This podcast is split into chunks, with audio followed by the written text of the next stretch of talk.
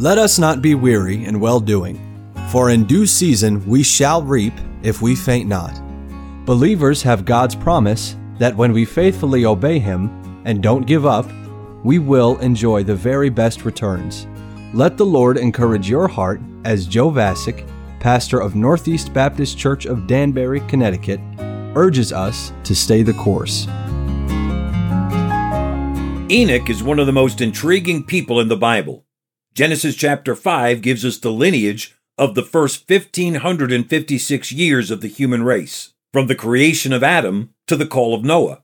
Each generation is defined by a man, and the seventh generation is defined by Enoch. Of course, before the flood, man's life expectancy was roughly 10 times longer than it is today. In the 10 generations before the flood described in Genesis 5, the man who died the youngest was Lamech, Noah's father and he lived to be 777 years old. The man who died the oldest in this line was Methuselah, Noah's grandfather, who lived to be 969, and whose name is synonymous with longevity, even to people who know nothing about the Bible. The mystery of Enoch is that he didn't die.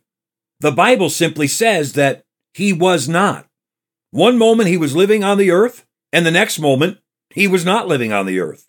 And the only hint of how this happened is that the Bible says, For God took him. How God took him or why is a mystery. We only know that God took Enoch when he was 365 years old, very young by pre-flood standards. Hebrews 11:5 says, "By faith Enoch was translated that he should not see death, and was not found because God had translated him." The Baptist theologian B.H. Carroll describes it this way Death is the river that divides this world from the world to come. God picked him up and carried him over and put him on the other shore. And walking along here in time and communing with God by faith, in an instant he was communing with God by sight in another world. Enoch is in the lineage of Jesus, provided for us in Luke chapter 3.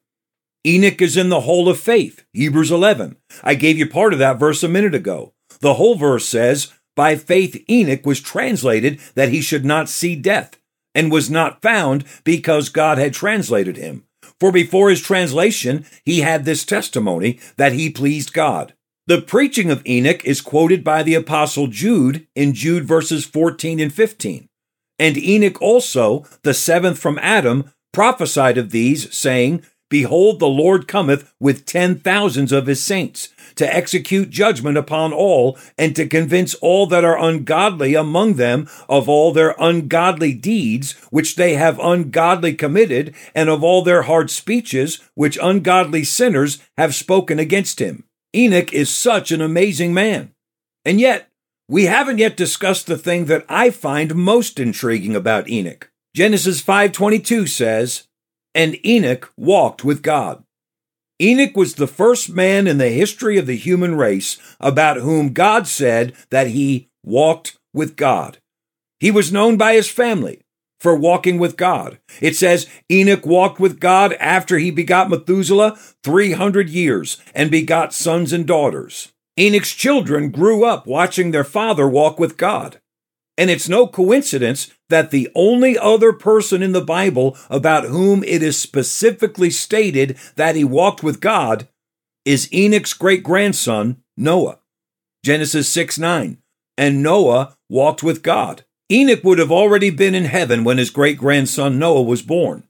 But Enoch's son Methuselah surely told his grandson Noah about his dad Enoch and how he walked with God. Enoch's walk with God not only impacted his own life and his own household and the world around him in his day and his descendants, but Enoch's walk with God helped to define the life of the man whom God would use to restart the human race after the flood. Enoch walked with God and Noah walked with God.